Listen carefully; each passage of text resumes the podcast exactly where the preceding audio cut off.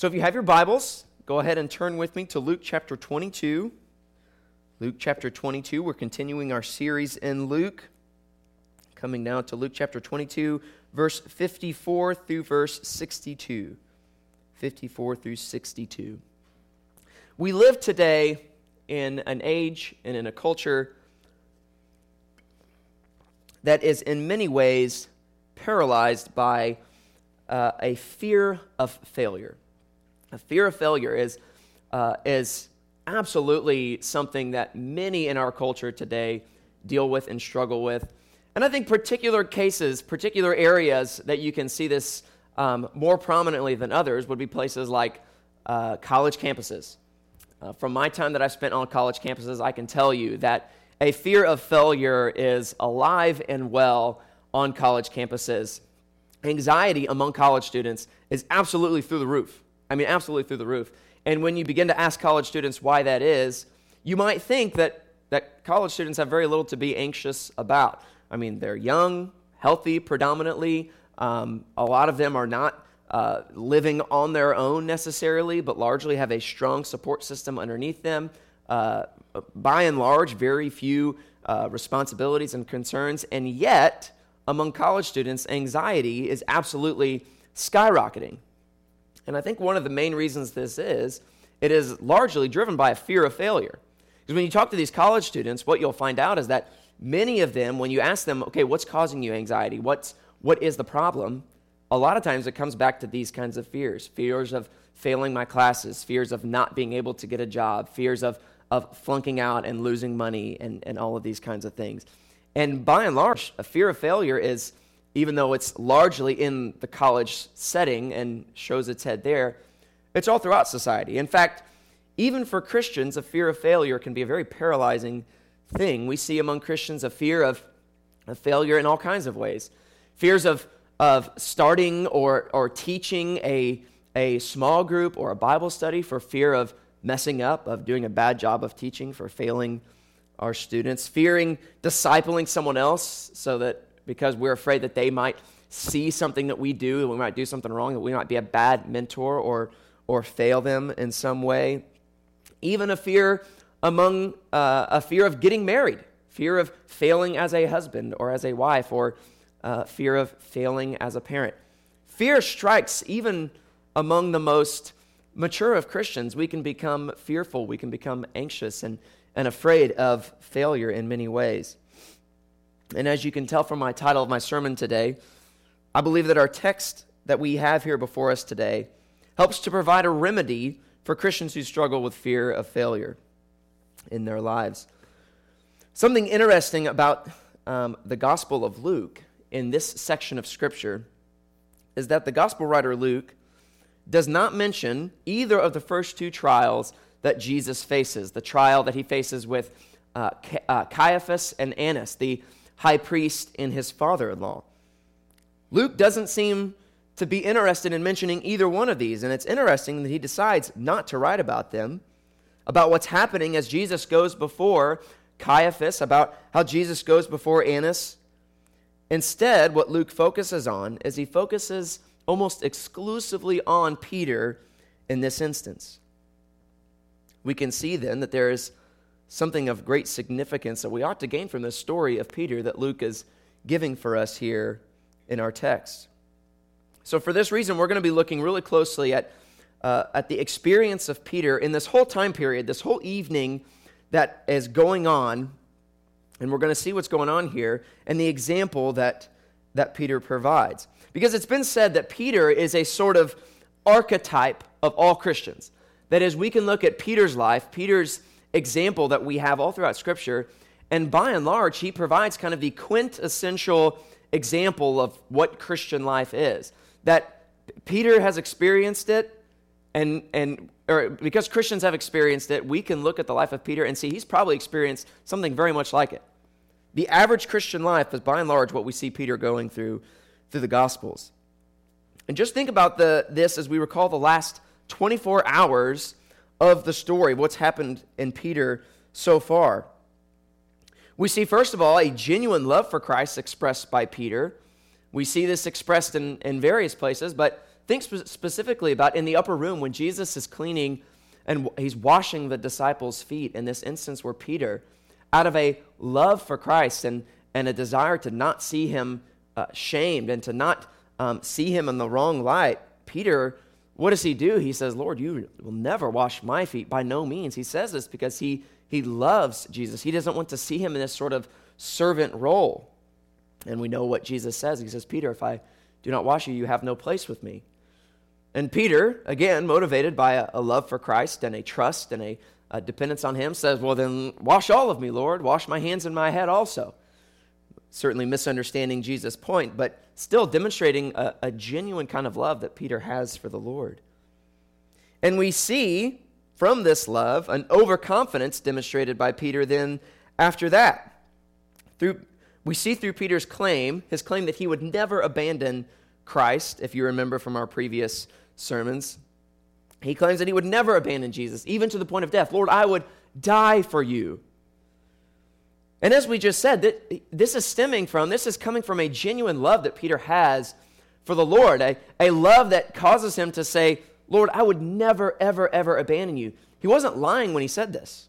This was a true thing that Judas was, or excuse me, that Peter was saying, that he would never betray Jesus. He meant it. It was motivated from a genuine love. But even though it was stemming from love for Christ, Peter's words demonstrate a sense of overconfidence and an overestimation of Peter's own strength and his own resolve. We see then uh, further on signs of weakness, the weakness of the flesh that rear their head in Peter. This is chiefly th- seen through Peter's and the other disciples' failure to pray in the Garden of Gethsemane when Jesus commanded them to pray. And instead, what did they do? They slept. We see them being overcome by the weakness of the flesh, which is what prompts that statement from Jesus that the spirit is willing, but the flesh is weak. We see from Peter a weakness of the flesh. And then ultimately, we see a multitude of failings from Peter chiefly in our text today, as we see Peter's flesh dealing him a serious and, and devastating blow. And so, with that, let us read our text today Luke chapter 22, verses 54 through 62. Then they seized him and led him away, bringing him to the high priest's house. And Peter was following at a distance. And when they had kindled a fire in the middle of the courtyard and sat down together, Peter sat down among them. Then a servant girl, seeing him as he sat in the light and looking closely at him, said, This man also was with him. But he denied it, saying, Woman, I do not know him. And a little later, someone else saw him and said, You also are, of, are one of them. But Peter said, Man, I am not. And after an interval of about an hour, still another insisted, saying, Certainly this man also was with him, for he too is a Galilean.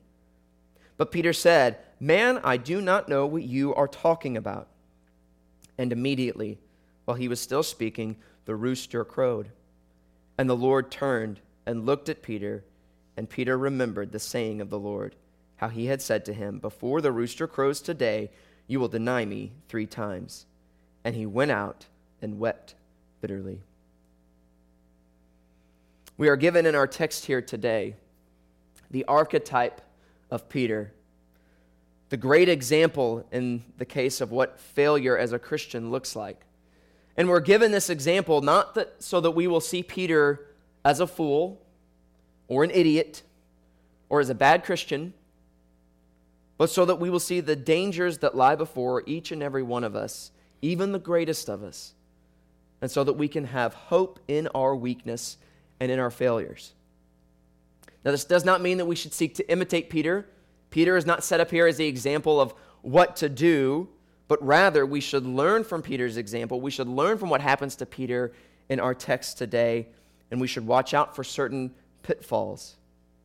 The first thing we, that we should learn from Peter's example in our text today is point number one the ever present danger of sin.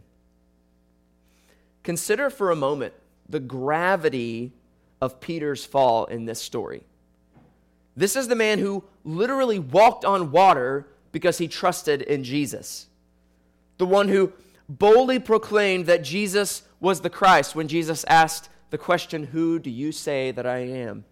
The one who is named first in every list of the disciples. In every complete list of the disciples, Peter is the first name listed each and every time, which, which is significant. And look at where Peter is now in our story today. From the start, it's not a good picture. We don't see Peter looking good even from the start, as verse 54 says that Peter was following at a distance. No longer was Peter standing by his Savior's side. No longer was he ready to conquer the world for Christ. But Peter had abandoned Jesus to the mob. Peter was standing at a distance so as not to be associated with him. You see, in reality, Peter had already begun denying Jesus. He had already begun denying Jesus with his life and with his actions.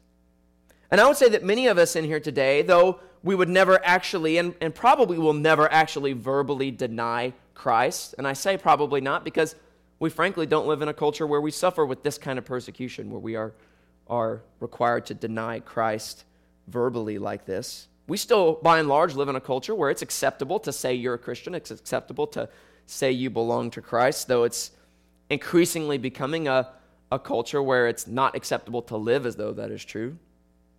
So I doubt many of us will ever find ourselves in a situation where we will verbally deny belonging to Christ. But we do often deny him by, in essence, following him at a distance. We deny Jesus by trying to blend into the crowd, by trying to blend into the world around us. And this is true for all of us, even your pastors. Even your pastors will find ourselves at times wanting to blend into the world, wanting to follow from a distance so as not to be associated. And I can remember one really prominent example for me. And if you are a Christian in here today, you know that these things stick in your mind really strongly. There was an instance for me when I was in college, and uh, I was a communication studies major, which is kind of like a, a, psychology major. That's like the closest equivalent, if you ask me. Um, but it was a very liberal major, and we talked oftentimes in our classes about all kinds of, of um, very liberal concepts, all kinds of things that run contrary to the Christian worldview, run contrary to Scripture. And I remember there was this one instance after class. Don't remember how the conversation came up, but there was a student in the class who was a homosexual and was talking with the professor about uh, a Christian one time telling them that they weren't a Christian because they were gay. And I heard the conversation developing as I'm gathering up my stuff, classes ended and I'm headed for the door. And I remember thinking, I've got to get out of here before this conversation comes for me because I don't want to have this conversation. And literally, as this person is talking with the professor, the professor, knowing that I am planning on being a pastor, starts to turn to me and say, didn't, as though to bring me into the conversation.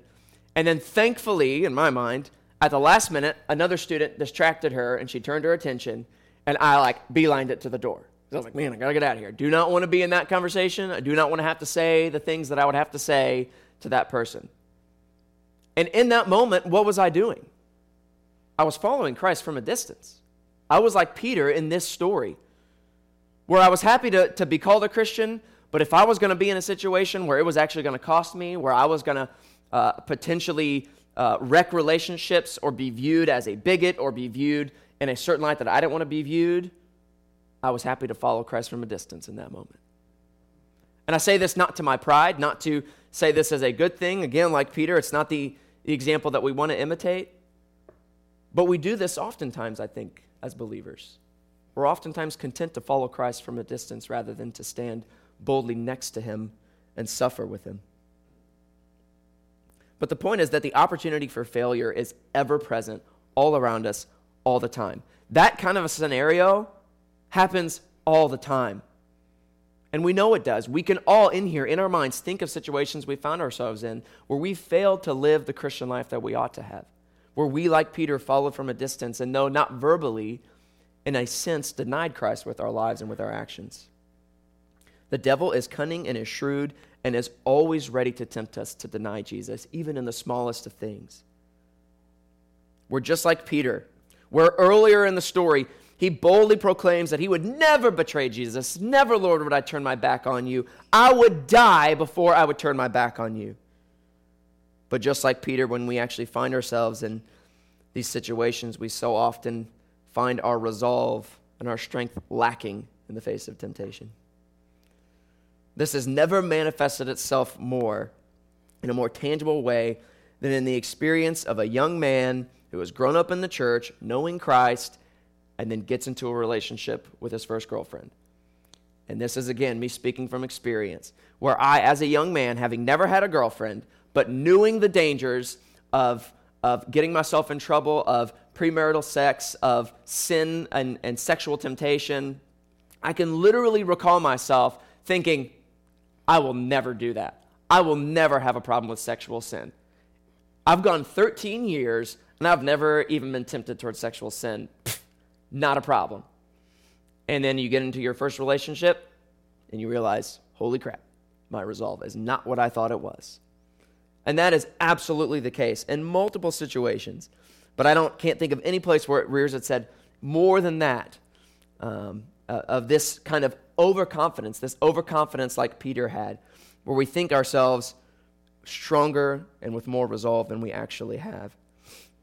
This is the same kind of overconfidence that Peter had when he said, Even if the rest of these leave, I will never leave you. I will never abandon you, Christ. We so regularly and so often overestimate our own ability and our, and our own strength, and we underestimate the power of sin and temptation in our lives, and that is ultimately what leads us to failure. We need to constantly be aware of the danger of sin that is ever before us, that is always around us. And more than that, point number two, we need to recognize the progressive nature of sin. Between verses 54 and 60, we see Peter dropping dramatically, going from bad to worse. And it didn't start in verse 54. Notice how, even in the story, sin progresses from one degree to the next to a greater and greater extent. It starts with Peter failing to pray in the garden that he would not fall into temptation when Jesus commanded them to pray. That's where it starts. But then it progresses to Peter leaving his Savior's side in the garden and then looking on from a distance now in the courtyard. It then progresses to Peter denying that he knows Jesus or that he was with him. And ultimately, it climaxes in the most extreme instance where he not only denies Christ, but as Mark tells us, that he invokes a curse on himself and swears as he denies his Savior. Ultimately, this is rock bottom for a Christian. But this is not beyond the reach of any of us. It is, a, it is a dangerous thing for any of us to think, I would never come to that point. It's easy for us to think that, though. And yet, that's exactly what Peter thought. It's easy for us to look at Peter and think, I would never deny Christ. I would never fail that far. But in saying that, we sound exactly like he did a few verses ago. And really, the better question is not whether or not we would fail to the, whether or not we would deny Christ in our words and our actions and, and cuss as we deny him. But rather, the question we ought to ask is would we ever do the things that led to this? So, really, the question we ought to ask is would you ever fail to pray the way you ought? Because for Peter, that's where his failing started. He failed in the garden to pray when the Lord commanded him to pray. And things become a little more real for us when we begin to ask ourselves that question Have you ever failed to pray the way you ought? The answer to that is an absolute yes. And for Peter, that was the first thing. That was where he began to give the devil a foothold, was when the Lord commanded him to pray and he failed to pray. Here is where it gets very practical for us today.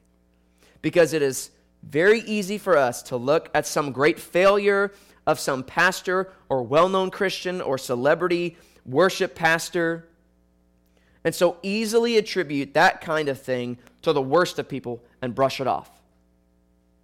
When we hear of a pastor or a theologian or, or an apologist or a, or a songwriter, whatever it may be, failing, whether it be for sexual temptation, whether it be um, uh, failing to in, in committing fraud, whether it be whatever the case may be, it is so easy for us from where we are at to think, wow, I didn't realize that person sucked so bad. I didn't realize they were so terrible.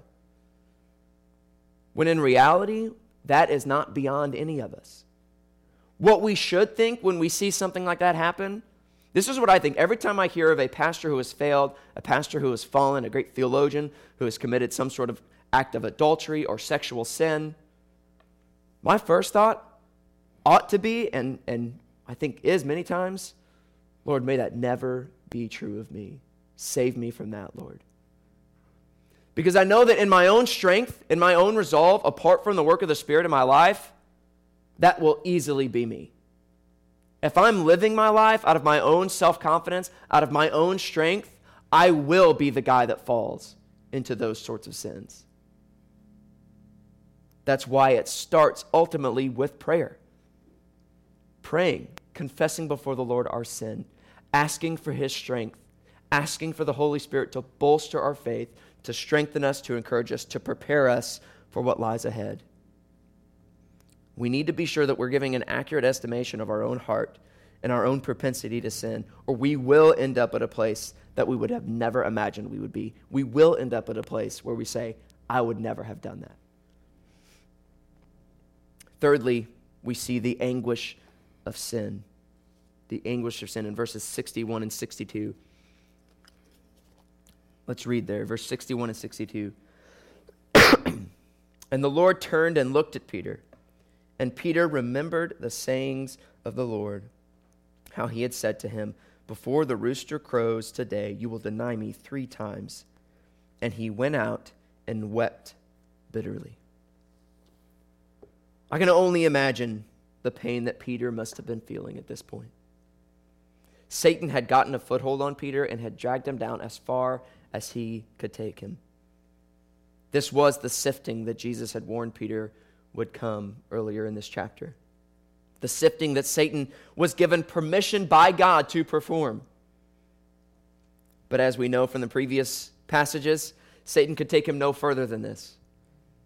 For Peter, this was rock bottom, the place he never thought he would be. Hiding out with the enemies of God, having abandoned him and denied him three times like a coward. And Peter does exactly what you might expect any, to, any Christian to do in his shoes. In fact, what any Christian should do in his shoes. After seeing the piercing gaze of the Savior, whom he had just denied with a curse, the text tells us that Peter went out and wept bitterly. Went out and wept bitterly. Just a few passages earlier in our chapter today, just a few uh, uh, sermons ago, we saw someone weeping. We saw someone in agony, and it was our Savior. It was Jesus Christ. In the Garden of Gethsemane, he prayed, and he was in agony, and he was weeping, and he was crying, and drops of blood were running down his face. And I think for Peter, it would have been a much better situation for him if he had found himself weeping next to Jesus in the garden rather than the weeping that we see here now. Peter's weeping is a sad scene, but it was an appropriate response. It was one of sorrow in keeping with repentance. A person who is truly repentant will display the fruit that repent, eh, the, the fruit of repentance in various ways. And the first of those ways is remorse. It is sorrow. It is lamenting over our sin. If your sin doesn't break your heart, if it doesn't make you sad and sorrowful and want to weep when you recognize your own sinfulness and your own wickedness in your own heart, then something's wrong. This offers for us a distinction between Peter and Judas. If you remember from the book of Matthew, Judas also had a great sense of regret over what he had done. He regretted it greatly. And what did Judas end up doing? He ended up taking his own life. He went on and hung himself because he couldn't stand what he had done to Jesus. Peter here, having also fallen, having also messed up, having denied Christ three times, goes out and he weeps bitterly. The difference between Peter and Judas, though, is the difference between a Christian and a non Christian. You see, Peter, who was filled with the Holy Spirit, Peter, who was a follower of Christ, a truly regenerate person, what does he do? For Peter, this leads to sorrow and repentance. But the result for Judas is death. The result for Peter is grace and restoration, but the result for Judas is ultimately an eternity in hell. This is the difference between worldly regret and godly repentance. There is hope for the believer, even the believer who fails. In fact, I would say, especially the believer who fails, because all believers fail. And that's what we see from Peter. Point number four the restoration and, and keeping of Christ. This passage depicts for us one of the saddest pictures of just how low sin can bring the child of God. It is a sure thing that Peter never felt worse than in this moment right here. Never had he felt worse in his entire life. But there is something really, really cool that we can see and take heart in in this most sad moment. Remember that even though Peter probably did not believe it at the time, Jesus had already predicted that Peter would fail. Jesus had already predicted that he would deny him three times. Peter probably thought Jesus was wrong. He probably thought, nope, Nope, that's not going to happen. I'll prove him wrong. I know how much I love you. I know what is true of me. Even more than Jesus. He's wrong. I'm not going to deny him. But indeed, Peter did. He fell exactly the way Jesus said he would. But let's remember that there's something else that Jesus predicted in that same instance when he predicted his fall. Look at Luke chapter 22, verse 31 through 32. This is as Jesus is predicting that Simon Peter is going to fall. And he says, Simon, Simon, behold, Satan demanded to have you that he might sift you like wheat.